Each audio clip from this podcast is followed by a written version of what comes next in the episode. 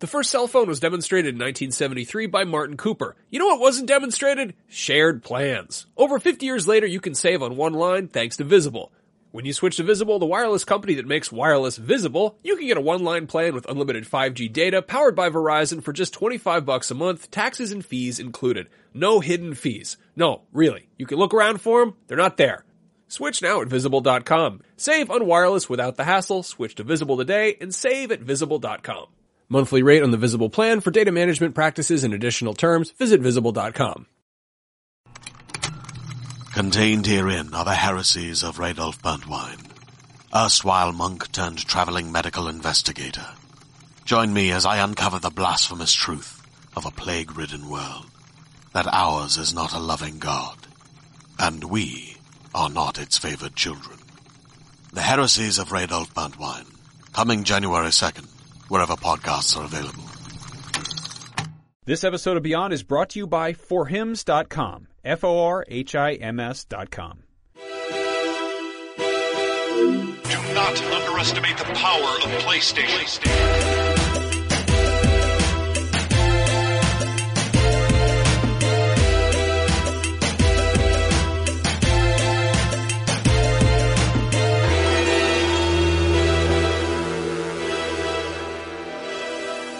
Beyond. Beyond.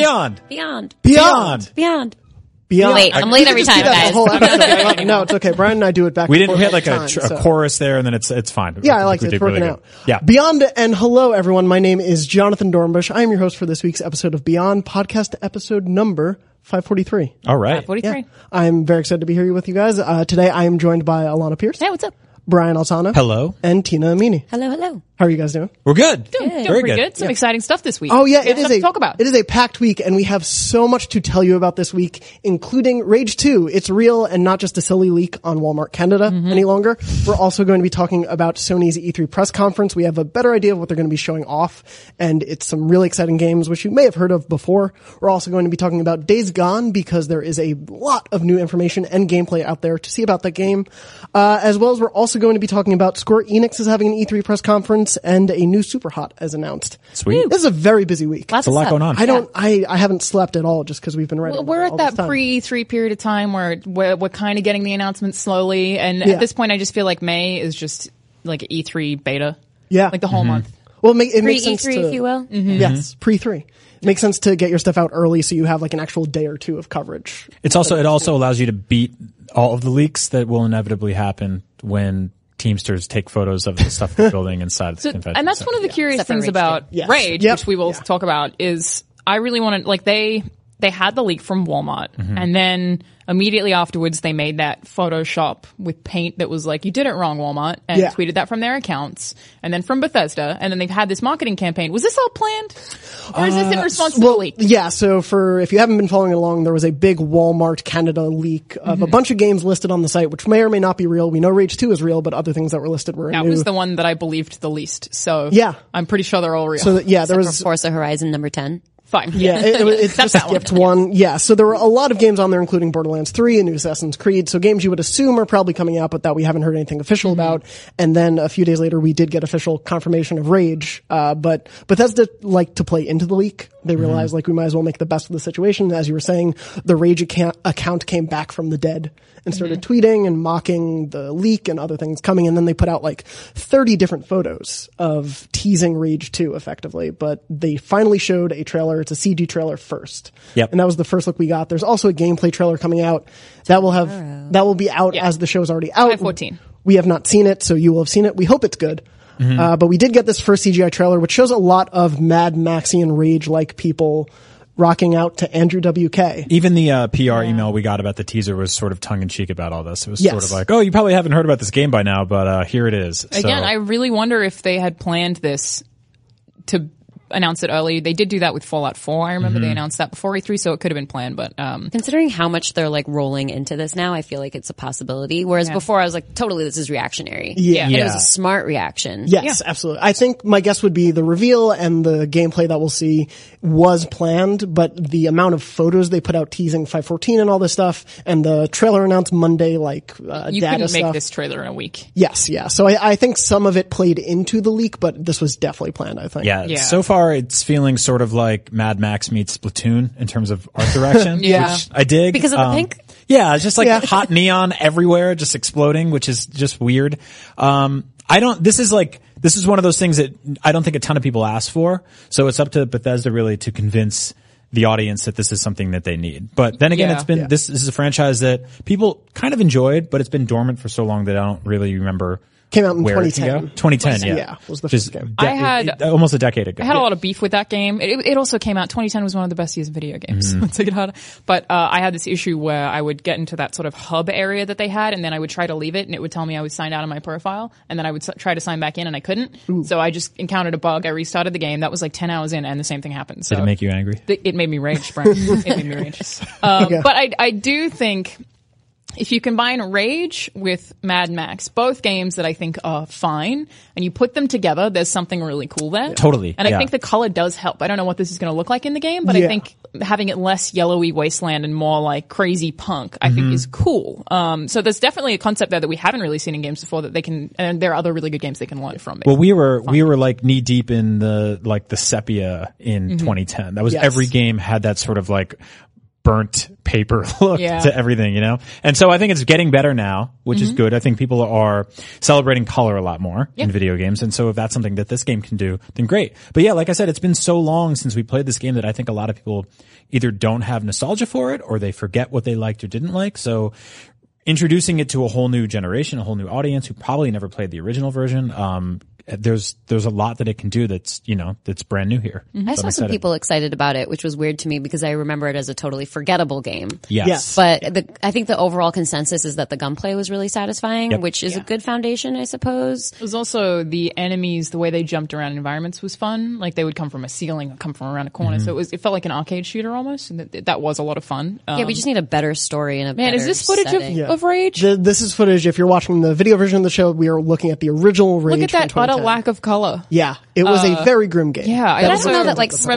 splashing being- pink all over everything is the way to go. Right. It does Yeah. feel really mismatched in a way. I mean, who knows? We've only seen Sure. like a, s- a small, small fraction. Yes, yeah, yeah. of what And- it's going to look like. And speaking of, we were saying if they're marrying sort of Mad Max with the Rage world, that will work really well. They're doing that behind the scenes because Avalanche Studios is working on this game with id Software, and Avalanche did the Mad Max video game. which I think is really cool. Um, the one thing that I, I really wanted to happen that this makes me now think there won't be a Mad Max game is a Mad Max game with the Nemesis system. yeah, right? I don't, I don't imagine they can license that because it's WB that has it, but man, that'd be cool. Like that being in Rage would be awesome as well because if it's Mad Max style, you know, they have these warlords that should be built up, but it sucks that that they're probably not going to get Mad Max 2 now.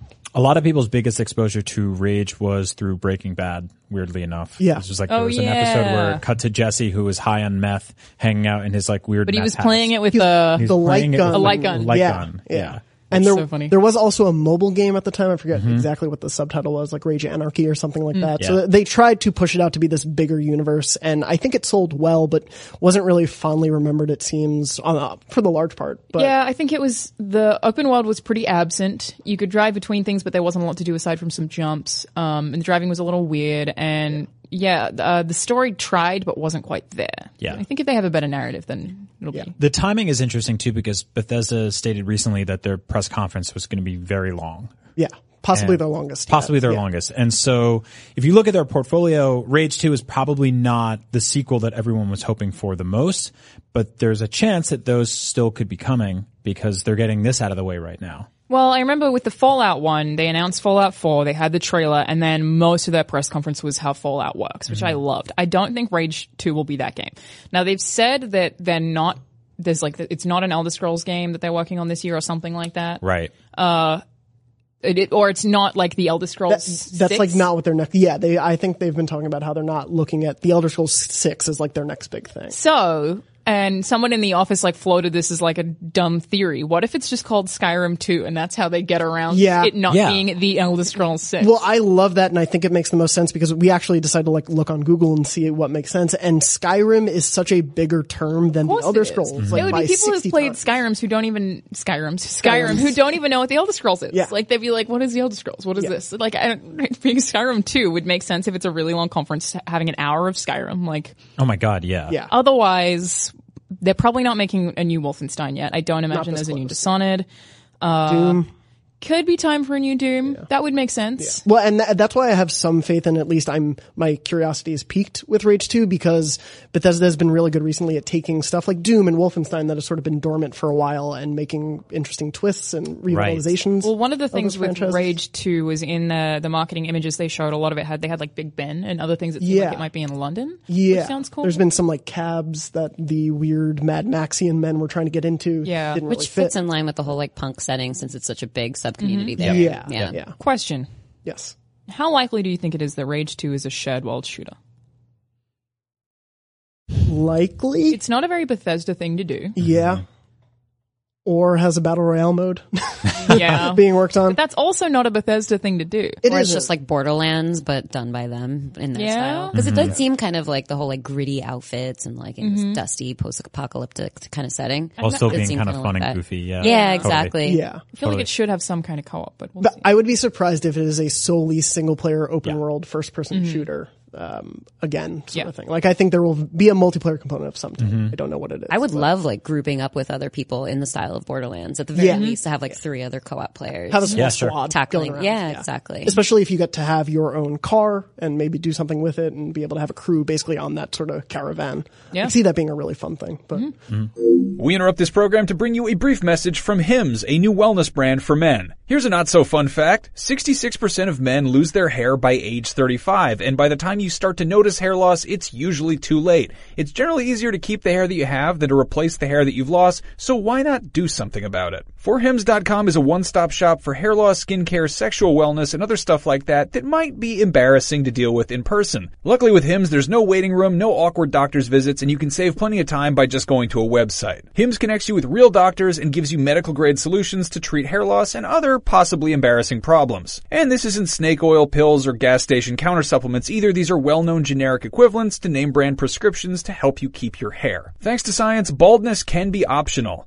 If this sounds like it would help you out, order now. Our listeners get a trial month of hymns for just five bucks today, right now, while supplies last. See the website for full details, but this would cost hundreds of dollars if you went to the doctor or to a pharmacy. So just go to forhims.com slash beyond. That's F-O-R-H-I-M-S dot com slash beyond. Once again, that's forhims.com slash beyond. Thanks for listening, and now back to the show. we'll find out more. I assume you have seen more if you're listening or watching this. So I hope it looked cool. I hope it was good. Speculation's going to suck for people listening to this tomorrow. Luckily, things we can speculate on that people won't know about yet is what is exactly going to be shown at Sony's E3 Mm-hmm. press conference. Uh, recently, Sean Layden of Sony Ro- Interactive Entertainment uh, said that they are going to highlight four games at the PlayStation Showcase, and that's The Last of Us Part Two, Death Stranding. I'm trying to do it from memory and not look at my page because I'm very Ghost good at of this. Tsushima. Ghost of Tsushima. and Spider-Man. Yes, thank you. Spider Man's coming so soon. I always keep forgetting that is the thing that they're going to show, like for a big part of the I kind of conference. hope they but start with it. yeah, I, I have a feeling it'll be the starting game. But Mm-hmm. It's that all Last of Us. yeah, uh, but so the those four games are going to be the highlight of the showcase, uh, in addition to some third party announcements they've implied are going to be there as well. But there won't be new hardware, so PSVR two or a PlayStation five as Mm-hmm. No well. new controllers for PSVR, which I've been asking for for such a long time. Yeah, that Or won't Vita. be No Vita. I had to throw it in there. Come Vita on. two will be at RIP. PSX 2018. Yeah. Uh, so none of that, but those four games will be highlighted, and we know we assume we'll, they'll do some big deep dives on them, and not just a quick trailer. Right. Call The Last of Us Part Two their centerpiece. Yes. Um, So you know we'll probably actually finally see someone playing it on stage Mm-hmm. this time, Yeah. which is exciting. Um, the one thing that gets me about this is they they mentioned third party, they mentioned some indie games, but this makes it sound like there are no new first party exclusives being announced. Yeah, in Um, a way, it sounded like they were almost preface it, like they announced it in that way. There are four big games as a way to like preface and offshoot people potentially saying like, "Oh, wait, there are no new games. You only have stuff we've seen before." Which is interesting. It's some, it feels like something that Nintendo's been doing a lot recently, Mm-hmm. where they're just sort of like, "Hey, uh, the Switch won't be at E3, or E3 is only about Mario, or like Gamescom is only about this." Like they're kind of setting expectations uh, going in. I think it's a good idea. That said, it's never enough to stop us from speculating. Oh, yeah. and We'll still hoping always ask and for wishing more. for more. But it's also I totally want to see these four games. Yeah, so it's like totally. I'm Yeah. We, super on we've board. gotten one CG trailer for Ghost of Tsushi- Tsushima. we don't even So- know what that game is. Yeah, we have Mm-hmm. Yeah. no idea how it's going to play. I hope it's just another. Yeah, if they're deep cool dives, like that would be amazing to see them actually play it on screen if that's Yeah. what they're going to do. Or if this is just a play to own their own narrative, then you know, I mean, the same appropriately applies call to- them out after the fact. Yeah, to Death Stranding as well is like we obviously want to see gameplay and no more short film. I mean, I want to see more of those short. I will happily take But- another of those a year. They could Yeah. show me every year and I'd be like, yeah, more of that. Um, Even after the game comes out, I still want there to be those short films. Mm-hmm. totally. Set in that Just world. keep making them forever. Yes, It's great. yeah, that's cool. It's like a weird Pixar short animated. yes, kind of with version. babies that disappear. Yeah. Yeah. Um, but, but I mean, I think that's enough to make us all excited. Uh, but the, the question, I think Barrett might have written this in the in the document. Um, Thanks, Barrett. does that mean that we won't have any more first party exclusives from PlayStation this generation? So I was doing the math and looking at sort of the lineup of first party studios and I would think probably not. Like we know pretty much what every studio is working on for the most part or is likely working on. Uh, like we can assume Polyphony will work on Gran Turismo in perpetuity forever so long as they live. Uh, whereas something like Gorilla we can assume is probably working on Horizon 2. Mm-hmm. Is that a game for this generation? I don't know. It's probably next gen. But in general, most of the studios, like Ben still has Days Gone coming. Uh, there's still Dreams coming. So there are Santa still a lot Monica's of probably games. working on another God of War already. Yeah, that pre-pro for God of War Yeah. 6 slash 2, whatever. Uh, another one is Wild. Um, Yes. Michelle Ansel's game yeah. that we haven't heard of since 2015. Yeah, it's been a while. I mean, I don't even know where that would be, but that could end up being I a feel new like generation. it's going to be a while before we see something brand new from the Horizon guys too. for sure. so as well. yeah. And whereas most of the other studios either just release something or are working on things to be released, and there have even been uh, there's that game Concrete Genie, which Mm-hmm. they showed off at PSX, which is a uh, PlayStation 4 exclusive sort of thing, but they highlighted it there, but really haven't promoted it in a way at like an E3 yet. So I could see that very much being Yeah. another sort of like secondary showpiece sort of game. But do you guys think this is like the end of Sony first party games, like this list It- for the gen? I mean, I don't know because I don't know how long this generation's going to go. It doesn't feel like it needs to stop anytime soon. I know. Like I, I, it's. I know it's been what five years, but I could easily go another five with this hardware. I feel like I'd be kind of annoyed getting an announcement that I have to buy new hardware. Same. I don't feel Yeah. ready for it. And I Same. guess that's probably because of the PS Pro, like the Yep. way that that came out. And with PSVR, they've had hardware releases like staggered. So I think, you know, if next year they're like, you have to buy a new $500 thing to play these games, I'd be like, but I'm not ready to do that yet. Yeah, and I don't think a lot of the audience is. I mean, the PlayStation 4 sold millions last last year and will again this year, and especially this fall with Spider-Man and everything else. Um, Red Dead being there, like this, it's going to sell a lot of units, and to tell those people to turn around and buy something new in two years, uh, is probably not a good look. But also, yeah, if we're mapping out what all the all the sort of like first and second party studios are working on. Uh, kind of seems like everything's a known quantity. So, I mean, always hope for surprises, right? But- Yeah.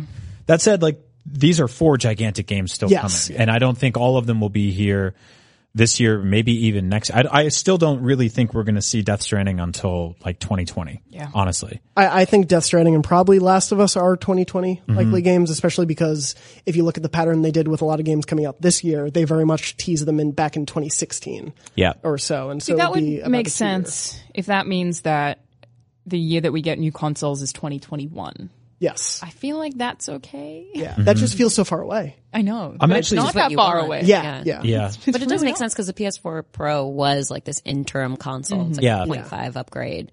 So it feels like it, it, it would make sense that it would be the case. And Mm-hmm. I always associate new hardware with such a jump. Yeah. But right now I don't feel like I need that jump or that they could necessarily do that jump for an affordable Well, that's the thing is we, we never want consoles to hold games back. Yes. And that is sometimes the case. But because of the PS Pro, I feel like that's not quite happening. Right. And I haven't had many conversations with developers who've said things like, oh, it's frustrating, this hardware, I can't make this game work. Right. I don't feel like we're necessarily at that point yet. I mean, we keep getting games every year that look more beautiful than the last. God of War looks absolutely incredible. That just came out. I was going to say I don't know how you could play through God of War on a PS4 Pro on a 4K TV and and be like, man, this is it's really their vision's really being held back.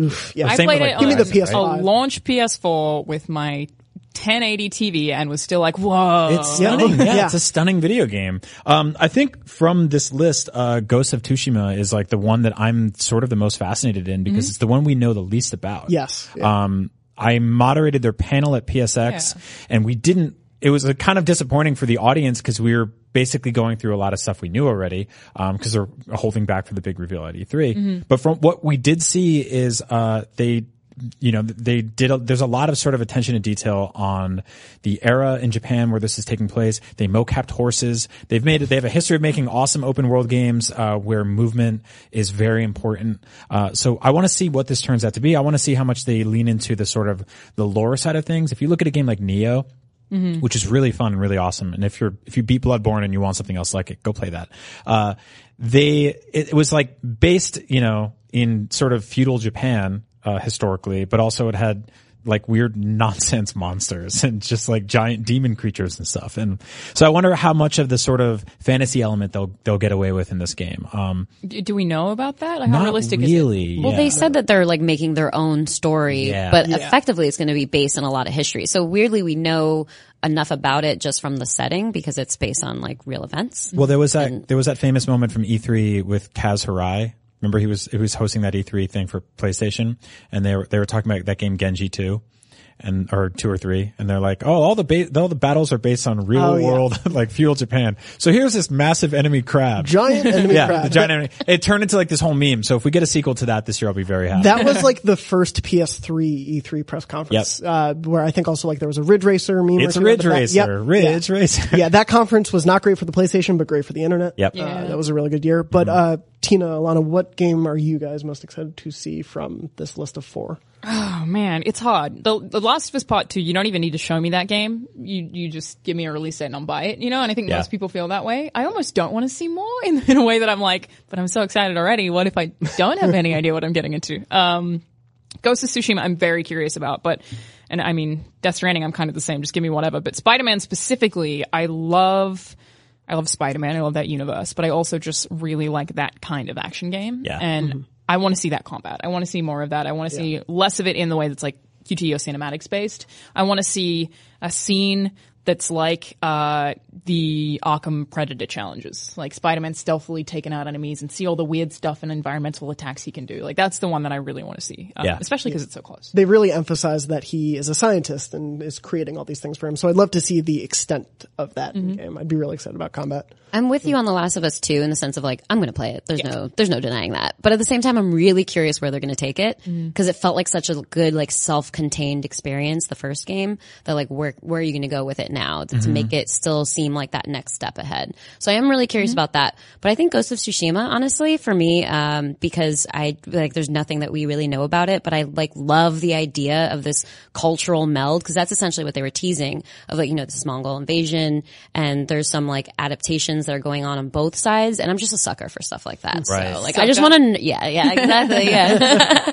Unintended, but It awesome. looks so different to their other games as well. That it's Yeah. Mm-hmm. just like, what are you gonna do? Am I gonna be a superhero samurai? Cause cool, That like, works I for me. do it. I don't care. I'm wondering what the tone is because I, Yeah. even though Infamous does get serious, like I do think of a much lighter tone for most of their games. So I'd Totally. be- this one feels so serious. I Yeah. mean, it's this like it's it's examining like the culture of the samurai and it's examining like you know this Korean background as well. Yeah. and I think it's it's going to be like such a cool way of looking at those um, two cultures and through the lens of this game and how it actually comes to play in the gameplay too. So I think there was that like tiny little clip at the end of the trailer where like this the um, you know the last samurai standing takes like a effectively a grenade or something, and th- that's like based in history. So Mm-hmm. it's this it's this cool thing that actually happened that they're using as like this gameplay moment too, and then he like stabs. the it, guy. it feels like it's trying to be reverent to the material of the real world that it's adapting. Mm-hmm. Yeah. I, I doubt you're very much going to have like a buddy on missions who's drinking beers on a couch and tells you, oh, maybe you should go investigate that plot of land and see what happens. Yeah. What if we check this out? hey, how, just are, how are you becomes a Far lighting Cry things?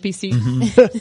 Just says bruh every Yeah. time. The, uh, sending you on random side quests. My wife lost her amulet. Like no one cares. uh, Oh no, that's, yeah, I don't want that. Next. The uh, The Last of Us Two, um, I'm tremendously interested to see where they take that emotionally. I've been less engaged with the teaser stuff that they've shown. That's basically just been like torture snuff porn. Because the last one they showed us, I was like, okay, that's interesting. Yeah, I understand that this is a grim, dark world. You guys got that message across in the first game, across that It's the 20 thing hours. that like it sucks that people are going to be mad at you for saying that. Um, I don't care. Because, no, but but that's that's the thing that I feel like uh, we've tried to articulate a bunch of times that we're not doing a great job of articulating it. Um, in it, I totally agree. In the trailers we've seen so far, don't sell me on a, a concept I already knew that game would have. Like I already know it's violent, and I'm like, this is like I know that, and I'm I'm interested in that, and I'm down for that. I like things that are dark, but like I would prefer for you to sell me on something else. Like show me Right. what else it has. And Yeah, I wanna it's know- Hard to explain. I want to know where like where Ellie is emotionally. I care about that more than when I think about The Last of Us,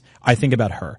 I think about her arc through that game, her story. I think about Joel being manipulative. I, those are the things that resonate with me more than I think about stabbing a cauliflower guy in the head with a, like a shiv. That's like that's fun. I had a great time doing that. But in terms of like why that game stuck with me, it wasn't although violence was a big part of it, it wasn't really that so much. It wasn't really the side character so much. It wasn't really the world building as much as The it relationship was. between Joel and Ellie. Yeah, it was that core relationship, and to revisit that core relationship, which as you as you said, Tina, felt so like perfectly buttoned up. Um, they have to have a really good narrative reason, and I'm sure they do. I trust and them. I trust them, and that's what I want to see more than anything. I also want to see that dog.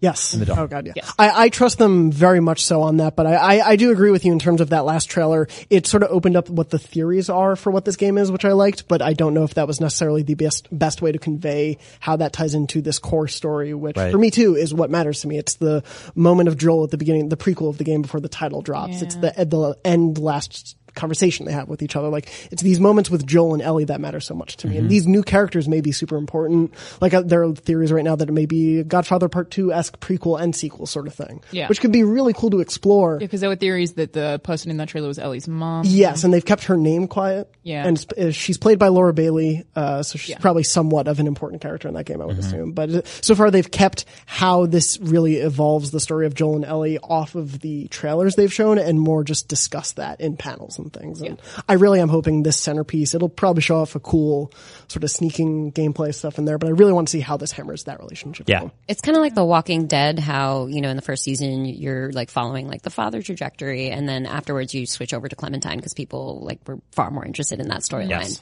and in her development because you're, you're this young kid and you're experiencing all of these traumatic things and you have the impact of that like father role on you. So like, yeah, that, It already that's what feels people wanna like they see, I think. kind of did something similar to that with Left Behind, though. So it's like this time, from what we can tell, Ellie's really angry. Like she's mad, and this is her almost being a different person, like a different character. I wonder if we'll even play as her. Like it's really hard to say. Or do we? Is she like the antagonist, like a prototype, prototype two situation? If you care about seven out of ten average video games, I'm very invested in that franchise. But it, it could be like you know you swap and play someone who's fighting against him. I have no idea. But but again, I'm going to play it no matter what. So Oh, I'm yeah. not Mm-hmm. like burning Oh, yeah. to have these answers. I'm like, I just want to play the thing. Oh yeah, and I don't expect them to be like, well, this is how the story works uh, Yeah. throughout the whole game. Yeah. But I, I do hope that centerpiece. I think it's important what they show that it, it can it conveys effectively why we as fans of that story should Yeah. really care about the second one. I think the most important thing that can come out of The Last of Us at E3 is the release date. Yeah, like knowing specifically this is when we're playing it and not having this sort of nebulous understanding that's in development and just knowing concrete example we are going to be playing it on this day. I think that's the best thing we can think ask. we'll get that. I don't think Yeah, so I either. don't think so. I was going to ask you. Think we'll get release dates for any of those three games? Uh, Spider Man, we might. but well, uh, aside from Spider-Man, the other three I meant. Yeah, because I think Uh, I man, I hope so. I am thinking No. these days that I'm a Death negative Stranding is not as far away as we think it is. yeah. I think we had a theory that it was forever away because they showed off parts of it before they had an engine naturally Mm-hmm. weird. But, you know, I know two people who've played over an hour of it. So it exists. One of them I assume is Kojima. I would guess. He's I haven't played it. asked him. You haven't. Yeah, I don't know. Well, I think Mark Sony spoke about having played a bunch of it. Um, the other two are two prolific devs at different Sony studios, and Guillermo del Toro has said he was Del showing Toro. gameplay. Mm. oh yeah, he did Yeah, actually. yeah. Yeah. So I don't know. What- Maybe that we could get a release date. Maybe it's not as far away as we think. So we know the game is at least an hour long. Can confirm. Good Yes. news. Yeah. I think we'll get release years. I think they'll do what they've been doing in recent E3 press conferences and show I think you're probably right. years on the screen. And then we'll have to deal with those years again Hmm. next year and then maybe get dates in 2020. Yeah, you can also just say fall 2019 and then just delay it. So what if we get? Well, what always what is happens. coming out next year then? Of these games, what's coming out next year? I would say Ghost is coming out next year. You think so? Yes. Having seen one trailer, I think they're I think they're just keeping it secret. I mean, they've been working they've been working on this game for what five six five years now? Yeah. Four years? Yeah. Their PS4 I guess if they Infamous has show been a it, while. Yeah. yeah, at E3 and then at PSX and then it comes out, that marketing cycle would make sense. Right now, it feels like we know nothing. we haven't got we got the infamous DLC four four years ago, Yeah, it's five been- years ago. It's been a very long time. Yeah. So, um, assuming they've just been working on this nonstop and keeping it a secret, um, I think of this list, that is the one that's probably closest to coming out. I would say The Last of Us Two after that, Yeah. Um, aside from Spider Man, of course, which we'll hopefully be playing. Hopefully it's not delayed. Hopefully that's not the end of their showcase. It's like, by the way, it's coming out in 2019 now. Sorry. Didn't mean for That- I think that's that would be the kind of information you would want to get out now. Yeah. Yeah. Well, they've Don't been announce that at E E3. Yeah, don't, you don't want your trailer Bad and then it's news. just like, oh, by the way, Yeah, you can't believe this. Open the conference with it.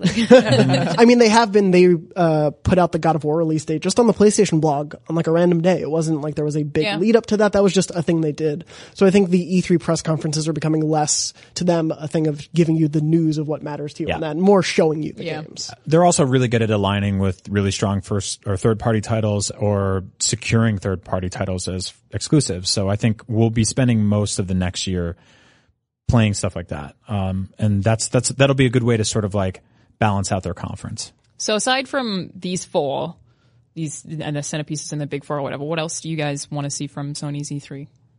Briefly, Mm. I think we'll see. we'll have a full episode in about Yeah. three three episodes. Uh, so I think one of the things, and it kind of touches on a topic later, I think we'll see a Kingdom Hearts 3 trailer there that gives you the release date. Mm. I think even though Square has a press conferencey sort of thing happening, I very much think that is going to be on a first party stage. And- PlayStation would pay for. it. yeah, PlayStation, it also makes the most sense just of where that franchise has lived for most of its life cycle, so I think we'll get that there. I guess I want to see like their presence of wacky, weird, cute indie games Yeah. too. Yeah. It's Like you know, they're known for that, and it's always it's always a breath of fresh air They've to been see doing like a what's little hiding. less indie support lately, Yeah. actually. Like since I don't know, I think it was two years ago they had a lot of indie stuff on their stage, and we haven't really seen as much of it lately. Well, they would do those things where it'd be like they, there was one year they had devs come out all at once playing their games, like six different indie devs, and Yeah. like, hey, these are all games coming in the first four months of the or whatever. Nintendo has They do a lot of those like really quick sizzle reels, which Yes. Yeah. just Yeah. suck because I'm just like, what? It, what it is? and last year they did a pre-show to the E3 press conference that Oh, that's had right. almost as many announcements as the show itself, and was a lot of where they put the indie I think games. Paris Games Week had the same thing. Yeah. Yeah, but they have like Nintendo has an indies, um Xbox has ID at Xbox. I feel like PlayStation doesn't quite have a version of that. No, they don't have a brand. Yeah. No, Indies. I mean, they, they had like the PlayStation minis for a while there. That's like little games they put on Vita and stuff. But I think for the most part, they probably looked at the bottom line, to be frank. And they said, you know, we are, we're kind of bending over backwards to help out all these little studios. And they did. And they got a lot of really great indie games out there. Uh, but a lot of those games, they had to basically come in and, you know, save at the last minute and fund and bring to the finish line. And I don't think that that's something that's always financially viable, which sucks. At the end of the day, this is a business, so they have to look at that. Yeah. Um, that said, I'm with you. I'd love to see more things like that. Uh, I think it's time to sort of uh, bring out whatever Wave Three of PlayStation VR is. Um, That's what I was gonna say. Yeah, I think uh, that coupled with some sort of price drop or a bundle or something like that uh, to kind of reinvigorate the sales and the conversation around PSVR. PSVR is really cool. It's had a steady stream of like kind of smaller, interesting games. But in terms of that first wave, which we saw, you know, stuff like Batman in and a lot of support from like Ubisoft to that second wave, which is a lot of smaller titles and ports from other VR platforms to right now, we don't really know what's next in terms of like a big sort of library of games coming. So doing that will kind of imbue confidence in people who have purchased it already and inspire people to buy a new one to begin with. I, I think where they show PSVR games will be very telling for how much of a priority it is for them for the next year or two. If it's in the pre-show, if it's in the real show, Usually in the middle of the real show. yeah. So I would hope it's still there, but, but as we saw, like waning Vita support in the shows, Mm. and then it kind of just dissipated. So Speaking of PSVR, do we know what Supermassive's working on right now? um, They might be the only ones we don't know, which means they could have a VR game. yeah, yeah, that's The definitely last possible. was uh, the inpatient, which was the Until Dawn prequelish sort prequel of thing, Yeah, which I liked. yeah. Um, so maybe they're working on something that could be announced. yeah, I could see them definitely. Obviously, uh, Until Dawn was sort of a big surprise for a lot of people, so I'm sure they're trying to keep that franchise going. I Yeah. Mm-hmm. would imagine, and VR makes a lot of sense for it because it's spooky. It's very spooky. I wonder if they'll do any sort of like victory lap stuff on God of War and Detroit, which will have just, you know, sort of been out there and settled in with people. I don't expect either of those games to have DLC. yeah, what does God of War DLC look like? I think they said they're not doing any, but Play I as the mean, mob. like by choice, I would be like, PvP you let me go to thing. these other places. That we battle don't- royale. Sun and yeah. Uh, yeah, I, Hundred axes flying through the air all at once. Good luck. Uh, everyone. that sounds Yeah. great. yeah. Sony could contact me do a if you need help. swan song to God of War, like some kind of tribute that like fans would love that. Like Yeah. even if Yeah. it's not not an announcement, people would be like, "Woo, I played this! Woo!" like I could see that maybe happening. Yeah, I mean it's sold so well so far, but even if you look at its sales in comparison to how third-party games do, I think they will have definitely a huge presence because most falls for Sony don't have a major first-party game. Like they've pushed most of their stuff to first, second quarters of the year. Smart. because the focus is hey, the Call of Duties, the Battlefields, the I wish Bethesda would Battlefronts. do that. Like Yeah. every, they release so many good games, but at the wrong time of year. Yeah, Yeah. screwing yourselves over. Come on. It's working really well for PlayStation. I mean, Yeah. if you look at if you look at the sales on Horizon, you look at the sales on God of War, like that is a good window to be in. Um, that's sort of like February to May. I don't think Monster Hunter would have been as successful if it came out later in the year. I totally No. agree. Mm-hmm. Same Resident thing Evil with uh, seven. Dying Light was Yeah. also yeah Resident Evil also. Yeah, Dying Light was Uh, yeah. a February release or something. Yeah. And yeah, I probably wouldn't have played that game if it hadn't come out that time. of year. One thing I, they're also targeting for a early year release is Days Gone though too, which won't be a centerpiece game, but we assume we'll have some presence at E3 this year. But we've recently also gotten a lot more information about Days Gone. Almost, I think, at least two hours of footage we've gotten thanks to a Game Informer cover uh, reveal, which has given us a really big in-depth look at the game. Talks with uh, the developers at Bend. Uh, they've talked a bit about what the gameplay actually will look like um, in terms of as you're fighting freakers, not zombies, freakers. Very specific Uh, about that. They're not zombies because they are not undead. They are actual living creatures. Yes, with they're alive. resurrection. Yes, yeah. Oh, wait, so they're still so they can be saved. They c- Oh, um, well, there's like an know. organization in the game that's researching, and I think that's like the main like conflict in the game. Got it. Is between uh, you know the protagonist uh, Deacon St. John, which is a weird name, and His uh, and dog's this name and organization. the street he lived on as a kid. The creator director Deacon St. Isn't that how you That's come up with awesome. your porn star name? Deacon St. John? Yep.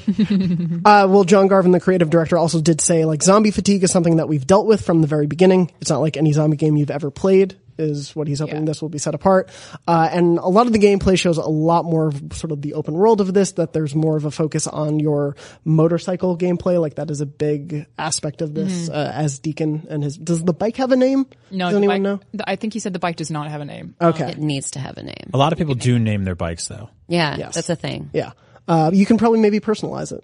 That's the Well, you whole- can upgrade and customize it Yes. in the Yes. game. Yeah, Hello Kitty We do. I stickers. did actually put a little list on here that is Yeah, so there's a bike there's a chat. ooh bike bunch chat. of We'll, bike- we'll get we'll get to bike chat in a second then. Uh, but some of the details that have come out include that it has a round a golden path of a 30 hour story, Mm-hmm. but it'll likely take a lot more because there's danger in the world that you're exploring. Yeah, this is the constantly. thing Garvin said is that he wants this game to feel like you are constantly in danger, that Yes. you don't have any any area, maybe except for the, the camps where you feel safe. And I, I think that's pretty interesting. Pretty much anything can attack you for any reason. Well, and they've said there's actually no difficulty settings in the game. It is just one setting because they were like, if we made it easier, it would feel like we were giving you things too easily in the game. You would just have so many resources and get through Mm-hmm. these enemies so quickly.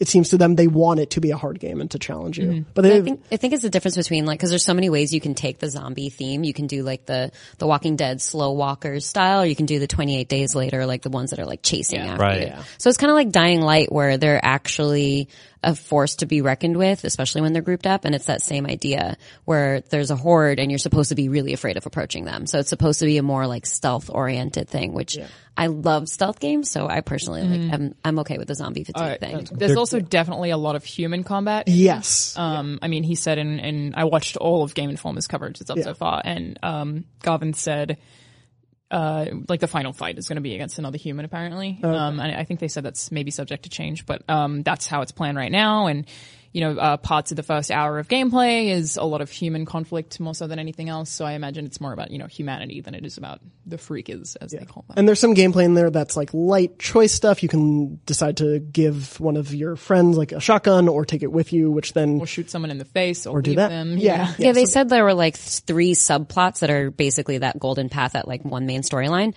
And I think one of them was your relationship with Boozer, your like fellow biker gang person. And, uh, yeah, the, the way that you interact with him depends, like, uh, affects what your relationship is like and affects how he views you through the rest of the game. Yeah. So that's some of that like decision making stuff. yeah, I'm very curious to see this. So they showed the first full hour and then like another 45 minutes of gameplay or so and some little things here and there. I'm very curious to see how those things play in the long term of the game, uh, because over the first hour, it sort of feels like I, it's not surprised by what it showed me both in the gameplay or the, the, choices you get to make, but I could see those playing out in this world, which they seem to have put a lot of resources into making it dynamic and giving you like encounters that could really screw you over if you're They not talk prepared. about the weather dynamics a lot. I Yes. expect the bike probably controls differently with different weather. Um, I think so- apparently the freakers also behave differently depending on what the weather is like. Interesting. That's what I read. They use umbrellas. It's like in GTA, they just pull out. they don't come umbrellas out of and their pieces. houses. They They are like, skip oh, it's through raining puddles." out. They make snow angels. yeah, this is a I like I think people have been sort of apprehensive about this game and possibly a little lukewarm. Um I'm still pretty hopeful for it because I think the environment to me is is the interesting thing. I I really like. It's set in Washington. I think it's set in Oregon. yeah, Yeah, it's so the I- Pacific Northwest. yeah, Yeah. I really like. I, I just like this wood setting is is really interesting. Um, in terms of like the camps, we're hearing more and more about the gameplay that's starting to sound more and more like a lot of the stuff in Far Cry that I Mm-hmm. like. Yeah, so Gavin actually said in one of the interviews, um, someone asked on a scale of one to five, how much is it like Far Cry? And he said 4.5. And then they said, how much is it like Primal? And he said 0.5. uh, so it sounds like it's supposed to be a lot more like Far Cry than The Last of Us. And one of the notes that I put here is Yeah. that he's been getting very annoyed with, um, The Last of Us comparisons or getting sick of them. Mm-hmm. Uh, one of the Game Informer guys just said, "Are you getting sick of Last of Us comparisons?" And he said, "Yes." Um, and then, And then he asked him if it's a little bit like it, and he said no, except that it's a third-person action-adventure game where you're killing creatures that aren't zombies. Yeah. Which watching the gameplay, I didn't really think of Last of Us besides like a general outdoor aesthetic with It's a so gun. cinematic though. Yeah, it totally does. For me, the thing that surprised me about the gameplay was I kept thinking of Breath of the Wild. Um, in terms of like the little things in there, like there is weapon degradation. It looked like at least with some of the uh, physical, like a bat or something, only had a lim- limited number of hits on it. Right. Uh, you have to keep track of certain resources. He has a stamina bar, uh, and just so some of the ways that they were implying that you would work and interact with the environment made me think more of Breath of the Wild. I think it will be much more story focused. Yeah, And I think it's it's kind of like Far Cry because of the encampments. Like that's Yeah. specifically Yes, what, yeah. what we were talking about. So it is different gameplay wise, but some of those themes are similar to The Yeah. Last of Us. Like the idea that there's a conflict between people who are trying to seek out a cure and people who are just trying to survive. Yeah. So it's, it's definitely thematically kind of similar. Yeah, I it's, it's a gruff guy with a beard killing zombies in a PlayStation exclusive game. So obviously people are making that association. I don't, I don't fault them for that. Uh, that said, I think it's giving The Last of Us a lot of credit for being this wildly original thing when it's effectively Cormac McCarthy's The Road meets The Walking Dead, which Yes. was on TV three years before The Last of Us came out. Yeah. And it's like, I mean, we are on, I don't know if, if we're in zombie fatigue. I know there's a lot of Walking Dead fatigue And open world fatigue. and open world fatigue, maybe. Uh, yeah, I think there's there's enough of that too. Um, but that said, yeah, this game does have to sort of separate itself from its predecessors and convince people that it's doing something new and original, or maybe it just needs to bring together a bunch of familiar systems and make something really fun. And I'm cool with that too. similar to what God of War did. Yeah, the one thing that confuses me a little is that, um, again, in that same interview, Game Informer asked, "Is this a bummer game?" And they said, "No, it's an awesome game." But a lot of the things that we see, Rad. and they're like comparing it to Far Cry instead of to The Last of Us. But a lot of the things we see, and I watched, you know, that almost that entire first hour of gameplay. Uh, it is really serious, um, and I kind of feel like it could end up being at odds with itself, where it's like, well, we want the dialogue to be serious. We have this main character who seems to be dealing with some kind of PTSD, uh, but at the same time, we want it to be fun and about motorbikes and killing zombies. And it's like, which of these is this? And like, how are you going to balance that? and there's I'm not zombie sure about bears that. you can light on fire, stuff Yeah. like that. I mean, we we're fresh off of Far Cry Five, which um I think we all really liked. Uh, it was a, I had a really good time playing that game. It was completely sort of tonally inconsistent, I think. Um, and I got over that pretty quickly. I was able to just enjoy it for what it was. But there was a lot of stuff in there that felt very serious, including the opening 10 minutes, Mm-hmm. um, which set me to believe that this is going to be like one of the most disturbing open world games I've ever played, totally serious. And, you know, we gotta, we gotta fight the bad guys and all this stuff. And it just turned out to be pretty goofy, which is okay. Just what you want from Far Cry, pretty much. uh, Exactly. Give me goofy. Yeah, yeah, I was actually almost bummed out that it it, it almost brought me down this dif- different path where I was like, oh, this is too serious. It is taking itself too serious. So ultimately, it was a good time. Um, I hope this game can balance that. That's not an easy thing to balance. I feel like it's going to be super serious all the way through, like the whole PTSD thing. Um, you're playing through flashbacks at certain points, so I think you're going to see like how this infection came about and how it affected Deacon and and that kind of um, interaction between the two of those elements. But uh, I, I don't know. When you think about zombie bear, it's like, oh, haha, that's really funny. But think about a zombie bear actually right here. I'd be terrified. Yeah. right? How did you get Yeah. in the studio? Would be my first question. But no, yeah, me. How did he get up the elevator? It's a very smart zombie bear. I hope they weave the story in the w- the way story gets kind of woven into open world games gets difficult. Bringing up Far Cry again, they quite literally yanked you out of whatever you were doing in that game, which I thought was incredibly drawing and just kind of like a poor way to trickle that narrative out. You'd be running around in that game and all of a sudden you'd get shot and dragged out of whatever fun you were having to get forced into the story beat again. Um, and so hearing about like the f- playable flashback sections and stuff like that, I hope that works. I hope you have to sort of actively seek those out and those aren't things that just happen randomly that take you out of like, if I'm trying to take down a big camp and I got my whole plan down, and all of a sudden you're like, "Hey, it's story time," and you pull me out. Like that's gonna suck. So I hope there's a cool way where all of that kind of brings It's a itself hard together. thing for games to It balance. really is. Yeah. Yeah. Yeah. Um, I so- feel like sorry. Oh no, go ahead. I was just going to say, in terms of uh, that quick note, th- Days Gone and almost all these Sony games feel like they have a new benchmark for me to hit because of God of War, Yeah. where all of the side stuff feels important to what you're doing in the main stuff or into your, just your general understanding of that world. Mm-hmm. Yeah. And so I really want to see some cohesiveness with this, especially a world like this where Mm-hmm. they're really trying to flesh out and encourage you to explore. I've ta- Yeah. yeah. I've talked about this before, but I think what worked so well within God of War was that the urgency of that story wasn't. It was that you're bringing your, you know, your wife or your mother's ashes to the top of a mountain and It's she's one really long side quest. yeah, she's pretty already much. like she's already dead. Like it's not like nothing you can do can speed that up or slow that down. It's like these are these ashes aren't getting expired. like they're just ashes. So for them, it was sort of like we can take our time, we can talk to this head, we can roll the boat around a lot. Um, depending on the urgency of this game, it'll sort of exude how much I want to get in and do a bunch of side stuff. Like I always bring up like Breath of the Wild, Zelda in general is sort of like save the princess, and you're like, yeah, but I got to collect like hundred skulls and like two hundred bees. you But I know? got this poop though. what about these turds? totally on a it? thing. I mean, that is a really good point that sometimes they can like completely just be at odds with each Yeah. other, and that is a really hard thing to do. But that said, watching a lot of the uh, open world stuff. I think I'm more interested in Days Gone now than I was. Mm-hmm. I think too. that maybe they've marketed it a little bit wrong. Um, that like the fact that we have to clarify and be like, no, this is more like Far Cry is like we're having to do that for them. Yeah. It's a little bit odd.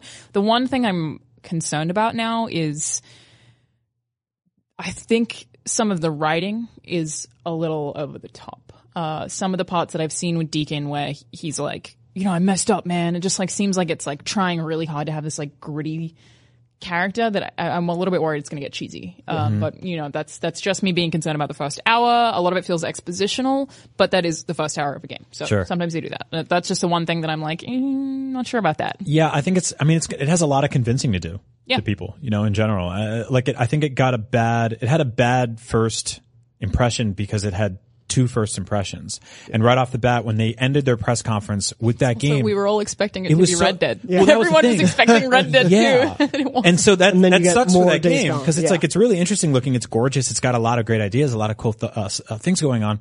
But we saw it, and then it went away for 25 minutes, and then we're like, here we go, something else, and then it came back again. We're like, so we almost got fatigued. Even though we Immediately. didn't know it was a Yeah. thing 30 minutes earlier, we're already tired of it, which kind of sucks for that game. Uh, and then it's appeared at a couple different things since. And, you know, we haven't really had a definitive example of when we'll be playing it or what exactly it is and how it's separating itself from everything else. So the more we learn, the more I'm interested in it. And I want to know when I'm playing it Yeah. and, uh, what it's doing that's fresh and new and fun. Which is a really good sign too for that game. I mean, like the, it's the opposite for trailers for movies and whatnot, where you the more you see of it, it's obvious that like the less confidence there is in that movie, and that they're just trying to show you all these parts to get you excited.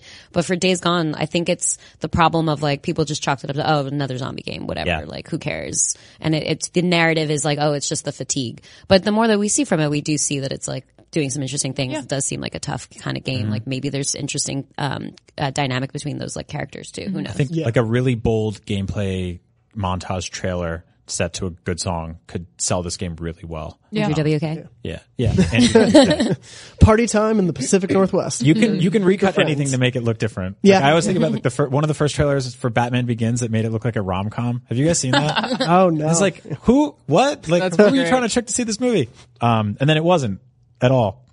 At the very least, we'll probably find out soon. They've they've been saying they've been targeting early 2019 for it now, Yeah. uh, and they did say during all this coverage it will come out before The Last of Us Part Two. Yes. So The Last of Us Part Two is not January 2019. at then. least have We a can window assume. because they said early 2019 so the last of us is not early 2019 Yes. But we're also not comparing it to that game at all, especially not Nope. in the release date department. None No, whatsoever. we're now we've all decided we've agreed we're comparing it to Far Cry. Far Cry. it's fine. Yes. one thing that I, I i thought was really interesting in the coverage that we didn't see any of is that it has big metropolitan areas with up to 800 people oh Do you want to know what Yeah. it's like? Yeah. Uh, as we were saying, like I kind of get what the first hour of this game is. I don't know what hour 10 or 15 is like, and especially if they have Mm-hmm. environments like that. I want to explore that. I want to see how much of a living, breathing world it feels like. Yeah. I'm also, and like to your point earlier, Brian, like I'm also really curious how those three subplots are supposed to weave into each other. Like, will they pull you out of those moments? Will the PTSD flashbacks pull you out? Mm-hmm. Like, how are they going to weave in together? Like, can you go down one path and, and go down that narrative and then decide like, oh, I'm bored with that and I want to see what my relationship with Boozer is like instead? Which I think they mentioned a little bit about that, that you could, if you got tired of one storyline, skip to the other one, but that all three feed into each other. That sounds that sounds like cool. in a Final boss GTA way. You know how like in GTA you can be like, I'm gonna hang out with this Russian dude, and now I'm gonna hang out with this dude, and now I'm gonna like hang out, with, and you like sort of pursue their storylines differently. Like, You, it- you could probably yeah. still play darts in this game if you Yeah. wanted to. Yeah, I'm sure there's one dartboard in the Pacific Cousin. Northwest at least. It's just not. You great. want to go bowling? My cousin Fika, how are you? Roma. Uh, but yes, we've seen a lot more. It's made me much more excited about the game. We've also seen the bike a lot more. Bike Let's do some chat. quick bike chat. Welcome to Bike Chat, the podcast within a podcast. I'm your host, Bike McDornbush. Oh, very good. Wow, Nice. not a great name. No, it's Mike not. McDonald's? I I, blame like my it. parents. It's better than It needs to be the street you grew up on and your dog's name. Bike McDornbush. yeah, it's weird. It worked out that way. Uh, yeah, let's talk about the bike. So you can upgrade it. You can sort of customize it. It seems as the game goes on. Mm-hmm. You can lose it and then you have to go find it. Yeah. Which I don't is want to do interesting. that. No, Yeah. neither. I'm a Yeah. little bit. th- It does have fast travel, so Yeah. potentially you can fast travel to where. But it- is it like a bike, like an icon on the map? Like you can't recall your bike, and you only have one seemingly. Well, in that like first hour um, in Game Informer's like uh, first hour of the game reveal, I, I think there was a moment where your bike like breaks down and you're Mm-hmm. trying to find parts for it. wheel it. So you like, yeah, you bring it out into the bush somewhere. You do have to and hide consider your it. gas. Yeah, So as you're going. absolutely. yeah. So it Which I seems, hated in Final Fantasy. 15. yeah. Like that was the most annoying thing about that game. I was like, oh, I gotta run to get gas now. Cool. It's like, I don't wanna normal do life, that. right? Yeah. None of Just that. another day. Unless Days the gas stations have like very cool scenarios placed into them. Right. I I mean, hope it's, it's probably a zombie game where there's conveniently gas laying around everywhere. Yeah, probably. Okay, I hope that that's the case. But um, yeah, the upgrades. It seems like that's like a big focus. Uh, I- it legit from all of this coverage, it seems like the creative director of this game is a dude who just really likes bikes. He's just super into bikes. cool. Like they asked him if he liked Ride to Hell Retribution. He was like, "It's one of the worst games I've ever played, but I love it." I'm like, all right, noted. Take that. Bike stuff's gonna get weird. If you lose your bike, is there like an app? Is there Don't like know. do you have like Find my bike. yeah, like is there how do you uh, do you just go looking through the woods? At the at the beginning of the game, your first choice is whether or not you put one of those like tile things on there to Right. keep track of it, and if you don't, you have a much harder time. Hard- that's that's the, hard That's mode. the difficulty setup. Yeah. Yeah, So it's that is all right tough. there. Uh, you can also do tricks and stunts with your bike, but no wheelies. Speaking of uh, trying to maintain the consistency between a serious storyline and stunts. goofy, yeah, exactly. you can't do wheelies, you can't do front flips, but a lot of the side parts, basically the roads were destroyed to stop the zombie hordes Mm-hmm. in this world. So they were either flooded or destroyed, like bridges were destroyed so they couldn't. So you, you are on the bikes going on beat, off the beaten path. Um, but there's jumps a lot and it says that you get some kind of points for doing stunts. Which again is a thing that's like, how does this fit into this? What game is this series? again? Yeah, Yeah, like I feel like that's throwing Tony Hawk into the middle of it, where you're like, I need to go save my beloved from the freakers, and then you do like a Christ air off of your bike and then back onto it. I hope and it's there's not- a it becomes Photo mode. trials. Yeah. Like there is you- no photo mode. That would be great though. Yeah, like they you're said- just jumping over some freaker's head. And, you know, just They said perfect it's not, dress moment, it's not you in the turn around game and smile. yet, so maybe it'll end up being in the game. I but- feel like almost DLC. every first party game these days especially PlayStation, needs- they're yeah. doing it a lot. So. Yeah, it encourages too, like the sociability of those games too. So Helps them Totally. with Yeah. marketing. Yeah. Yep. Ooh, that's pretty. My friend tweeted that. I'm gonna play it. Like it's, it's a really good yeah. idea. Yeah. Do you think you can stand on the bike Don't I know. hope so. and ride? That sounds fun. What like what percentage of Dead Rising do you think this game's going to get? I think 5 to 10%. Yeah, I think it's gonna be a fair amount like Dead Rising. I think saying uh, the first Dead Rising specifically, I think it's probably closer to the first Dead Rising than it's going to be to anything like Last of Us. Like, Right. I think it's gonna be a lot more like that. Um, I think it's gonna be more dying light with a touch, a sprinkle Yeah. of Dead Rising. 'cause, I mean, Dying Light story is pretty serious. That's like a government Yeah. takeover. Like there's, there's a, a plot twist in there. and it's supposed to be this really difficult, like, you know, survive this hellish landscape kind of a game. So in Mm-hmm. that sense, it's pretty similar. but you'll always have your trusty bike unless you lose it. I'm concerned about that. They, Uh, Yeah. I feel like they need to flush that out. Like, are you going to make me walk through the woods to find a bike? Because hell no. Yeah, that I'm won't not be doing great. that. Yeah, I don't want to walk through all of Portland and then end up on another forest and there's no bike there. That's terrible. They should just make it like God of War where you press a button and it just, just flies flies, back. back. If that's a It's like bug in you the whistle game, for I- your bike and it dutifully like, comes over. Miles an hour Yeah. Oh my backwards down God. the road towards you. Rope. You have to lasso it to you. Yeah, and your guy just jumps in the air and lands on it. and he's Okay, just, ma- make this game dumb and silly, please. Yeah. Uh, well, this has been in Bike Chat with Bike McDermbush. Thank you. Now back to Beyond. Uh, yeah, I'm I'm more excited after seeing that look at Days Gone. Me too. I, I hope it gets some presence at E3. I hope we get to play it and see a bit more of what'll happen with it. but- Mm-hmm. Surely it's playability 3 yeah, I would have to imagine. Yeah, I mean, it- Game Informer played it, so they were at hands-on preview. So I'm Yep. sure that we'll be able. They've to seen at least two hours of it. They built an entire booth at PSX with all the hanging freakers and all this and like this haunted house looking wasn't thing. playable. And it was just trailers running on TV. weird. It was like, Yeah. all right. You guys got a guys. lot of space, I Yeah. see. Well, I think it was last year at E3 they did it behind closed doors, kind of like hands on, not hands on for for the press, but like Yeah. they were they were playing. Yeah, yeah, I, I did one of those. I think actually quite a lot of us did. Um, but that was basically the same thing that we'd seen in the trailer um, on the stage, so it wasn't a lot. But Yeah. it's- we got to be able to play. This is the chunkiest that we've seen this game at for sure. Mm-hmm. And those freakers are chunky. Let me tell you. No body shame. No, I'm not. They're They all have very. cool. sores all over. That's good. I mean, they're eating a lot. Yeah, it means they're they're healthy. I Uh, don't but want them to eat. us. That, that means us. yeah, yeah. Oh, never mind. All right, back to bike chat. Uh, continuing on with the E3 train, just a small sort of little announcement so far that we know of. Square Enix will be having its own pre-recorded stream on Monday, June 11th, starting at 10 a.m. Pacific. Uh, it- we don't know what they're going to show. They haven't really said anything about it, what it will be, what it will entail, how big of a production it will be.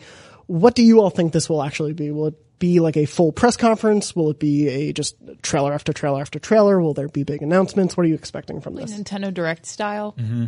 like kind of a bit of both, maybe. Um, as for games, well, there's some known quantities, like the game that you played. Tomb Raider. Yes. Um, I want to see more from Neo, but I don't know if that's likely.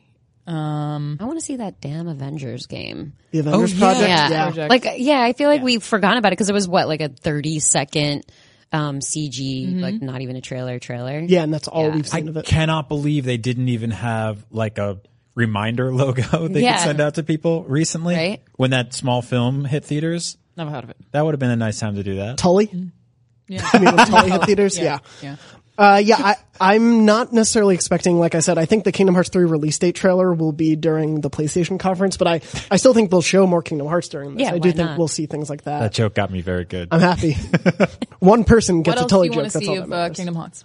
Just all of it. Um, yeah, just the whole, whole thing. game. Uh, I mean, Twelve-hour stream. They finished it. Wonderful. Uh, no, I am hoping. I, I don't know the size of how many more worlds we're going to get. Uh, there have been sort of like different reports about whether there's one left, whether we've seen all of them, it's five more left. Who knows? So That looks so good. it does, yeah. Like I want to see the variety of the special moves because that seems to be such a big thing this time around. Mm-hmm. Where really, depending on your keyblade combination with your team members, it really varies up the combat. So I- I'd love to see more highlights like that.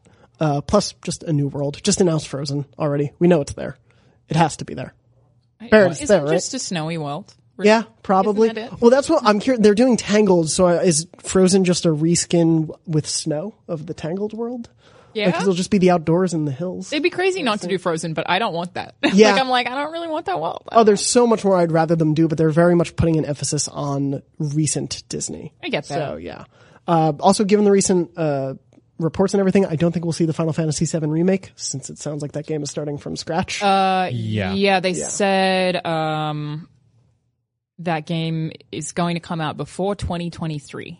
yeah. So there's this report of like a conversation that was uh, there's a transcript of a conversation between execs at Square Enix where they were saying they were trying to shoot for the 35th anniversary of Final Fantasy, though apparently that was written off as somewhat of a joke to a certain extent. Yeah, it was just it was only reported on seemingly by Destructoid, who won. Even even then, they were like, we're not Yeah. really sure about this, but Mm-hmm. that that was the most recent. Thing. Yeah. Yeah. But after Can't- you can't make that joke at Square and expect it to be a joke. Well, Yeah. because it's believable. It's believable. they regularly take 10 or 12 years Yeah. to finish a Yeah. game. It's that's not funny. That's that's reality. Well, and that's since okay. They, Just they set were the recently expectations. hiring for such big jobs Yep. as we've talked. Battle System 3. Yeah, you probably need to do a lot more work on that game. So I don't feel like we'll see that. You don't even think we'll get a like a hey, like we're uh, still that's here it is. I We're don't still think that they working on should it. do that at E3. I think that they should have an announcement that is like, "Hey, we really started from scratch. This year's this game is five years away." Mm-hmm. They should they should announce that so that people aren't annoyed. Yeah, Basically, I think a dev in a conference room telling you like, "Hey, here's what's going on." it's the same with the Resident Evil 2 remake. It's like, guys, where the hell is that? Yeah, that that was such a on, strange. we I at mean, least we comment could on have it. to see that this year. Ethan. I think we well, if we don't, I think we will. If we don't, then I'm just giving up on it. It's Yeah. like, it's Yeah. not coming out. It's done. That's fair. It's quit. Yeah, I just I just want to know what if that's like remake, if it's like Resident Evil 4, if it's like Did they not say it's a RE2 remake? No, we know. We Oh, you know- mean in what Yeah, and- style? or Like, if if it's, it's like how Resident it- Seven. Seven? Yeah. Yeah. Like, yeah, Yeah. I there's see so what many you different mean. directions it could go. So I I'm kind of hope interested. it's like seven. Me too. Yeah. Mm-hmm. I'd be into that. We'll see. Yeah, we'll see. We'll find out. That probably won't be on the Square Enix stream. But No, probably yeah, not. it'll probably Be, mm, I wonder who would take. I probably PlayStation. PlayStation yeah, or even Xbox depends how hard they're leaning into third parties. Depends I feel who like- gives them the most money. Yeah. I think it's PlayStation. Probably. when you if, like to the to the average person, I would I would say Resident Evil Two is a PlayStation exclusive game to them. Yeah, most people Yeah. will probably think that. yeah. There's there's a deep association between classic Oh, Even Resident Evil Seven people like that's yeah. on Xbox. It's like Yeah. Mm-hmm. yeah, I get that. It's the same with Kingdom Hearts. That's why I think it makes sense. But it's also it would be a ballsy power move for Xbox to get it Oh yeah. to get Kingdom Hearts. Yes. people would be like, wait, what? Yeah, Like, if that's would where the release date happens, that would be very surprising. Yeah. But yeah, I, I don't think it'll be during the stream. Is there anything else you all think might be in the stream? I Square. yeah, There's probably more 15 content. yeah. Uh, might even see some new stuff from 14. They're still supporting that, but um, Did that did the mobile version completely come out? Don't Wasn't that like full version? episodic? yeah, not sure, I don't yeah. know. Yeah, I kind of I went from Not being paying like, oh enough cool, they're attention to making a mobile chibi version of that game to just checking out. Maybe it'll finally come to Switch, Maybe. the mobile version. Yeah, Who knows? Yeah, I hope we get some Square Switch announcements. Yeah, yeah, that would be very cool. Yeah. I could see them padding it out. I think the biggest announcements will still be saved for first party stages. Yeah. But I, I, I think there's so many streams and things to keep track of now. It just makes covering that show so difficult. Mm-hmm. And there's all we these have fun, a but wiki. different. shout out to our wikis team who put together everything you can expect at E3. Um, so, Mm-hmm. Yeah. like that's the wiki I'm using to keep track of when all the press conferences are. They have games that are confirmed for E3. So if you want any details on that stuff, check out the uh, IGN E3 wiki. Yeah, there's all these weird rules for everything we know now. It's like Nintendo's like everything we're talking about will be released this year, and Sony's like we're only talking about these four games, but not this. And someone else is like we're only doing this one, and it's just like this weird math problem in my head. I'm Yeah. like, where would a game go if it was to come out hypothetically this year on PlayStation? Yeah. so, who knows? Well, to be fair, Nintendo also said that last year, and then they were like, also Metroid and Pokemon. So the logos, yes, Who- whoever knows these days. Yeah. Uh, but yeah, I love a good logo though at E3. a good, That- nice logo. Yeah. That is the best time to show off your your new logo, and nothing. That's where more. I'll be debuting the bike Anything chat from logo. Valve. They are making games again. I know. Mm-hmm. Is their line? we'll save that discussion for our pre E3 episode, but Yes. They were in the news like what last week, more than I've heard of them being Right? in the news Yeah. for like years. they're like, hey, we exist. What's up? We're back. Stop making hardware for a bit. Mm-hmm. Well, especially with the acquisition of Campo Santo and all of Yeah. that, I wouldn't be surprised to see another announcement or two like that. Um, Three. definitely. Finally happening. And it's already and we out. know that's dead. Uh, but yeah, there's a lot more to look forward to for E3. Another new announcement of something coming on the horizon. Just want to quickly touch on. There's a new Super Hot that was announced. Yeah. Sweet. Uh, So I, I thought this one was really exciting. Yeah. Yeah. Why I wanted to include it. Yeah. Because it's set in Japan, made by a Japanese developer rather than by the Superhot team. So it's going to be basically like, I, I would guess the conversation was like, hey, we really like Superhot. We want to make that. Can we just license it and make a Japanese version? And it's called Superhot JP and it's going to come on PS4 before any other console. So it could be an exclusive. Yeah. I just think this is really cool. Superhot rules if you haven't played it. Um, did Superhot VR end up coming to PS VR? Yes, It did? Yeah, I think Uh, it's still and one of the best. Not as good, but it's still awesome. Yeah. It's like one of the best VR experiences. Um, it's a lot of fun. Mm-hmm. Probably doesn't work that well without room scale. No, it's a little like um going full 360 gets a little uh wonky Mm. on it, but it's still it's really stylish and it's really fun. Um, it just doesn't work as well as some of the other versions do, but it's a totally great game to grab on PSVR. Yeah. Since it's actually set in Japan, there's going to be so many like unnecessary casualties. Like, uh, yeah, I mean, you're where are you? In, and you're in karaoke bars and on bullet trains. Like, Yeah. Oh boy. How many poor people just trying to get between cities are going to get shot in the process? Yeah, or all those people. Have civilian. I was just trying to sing Total Eclipse of the Heart, and this very slow bullet killed me. yeah. Is that how it's going to be? I assume it would be pretty uh, like an emptier room. I One don't of think them they have that's- civilians. In, yeah. But if Maybe you're they on will. a bullet train, why wouldn't there be? Yeah. I mean, have you Or like seen a it? random It's just- it- karaoke bar. Why did the enemies just big red crystal men? That's true. Not a lot makes sense in this game.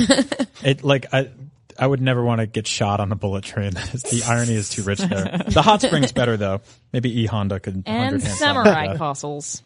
Sweet. Yeah, that sounds So great. that's a wide array of yeah. Mm-hmm. Yeah. I'm excited. I think it's such a clever, inventive idea for a puzzle game. Like it's there's just not much like it, and so to see them continuing to expand it, I will happily take it set in like every nation. I don't Yeah. know, just keep doing it. Super hot Denmark. Hot. around the world. Yeah, I'm well. I'm very excited. We don't know much else about when it's coming or yeah. So Just hopefully that it's going to be on uh, PS4 and PC is the plan for release, and they said at least. But um, the original Super Hot was on Xbox One for over a year before coming to PS4, so I'm wondering if it'll be an exclusive. Yeah, that could be really interesting. At the very least, I would assume it'd be as long a time exclusive. Yeah. Mm-hmm. Uh, there is so much to look forward to. Oh my God. There are Yeah. a lot of games coming out. Thank you all for joining me to speak about all of these games. Of course. Which we'll still be able to hopefully theorize on like Rage 2. Mm-hmm. Uh, in the Yeah, weeks sorry to come. about that.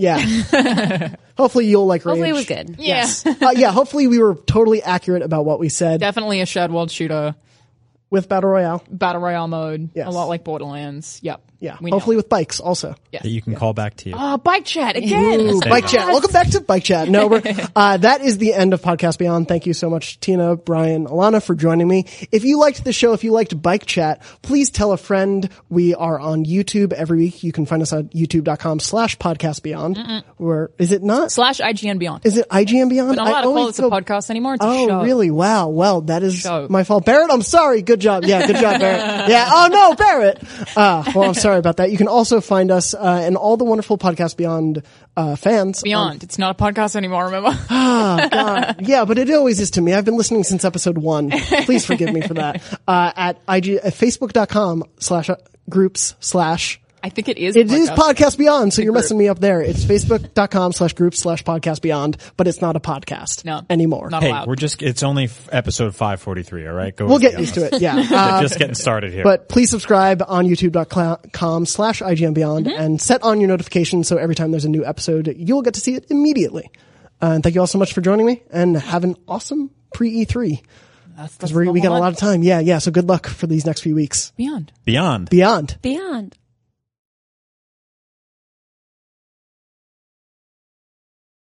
Hey there, this is Justin Bartha. I made a funny new podcast, King of the Egg Cream. It has the greatest cast in the history of podcasts with actors like Louis Black, I'm torn by my feelings for two women. Bobby Cannavale, You can eat it, or if someone hits you, you can put it on your cut. Melanie Linsky, I wonder what these marvelous things are that look just like boiled chicken feet. Jason Ritter, I can break things and pick locks and kill people. Michael Stuhlbarg, The whole point is to inspire people that they should make themselves better. Ari Grainer, No, don't whet its appetite. What are you, an idiot? me, Justin Bartha, That's not just any egg cream, that's a Lemke's special. and all narrated by the hilarious Richard Kind. This is the story of Harry Dalowitz and how he rose from nothing to become New York's king of the egg cream. So if you like funny true stories, come listen to King of the Egg Cream, available wherever you get your podcasts.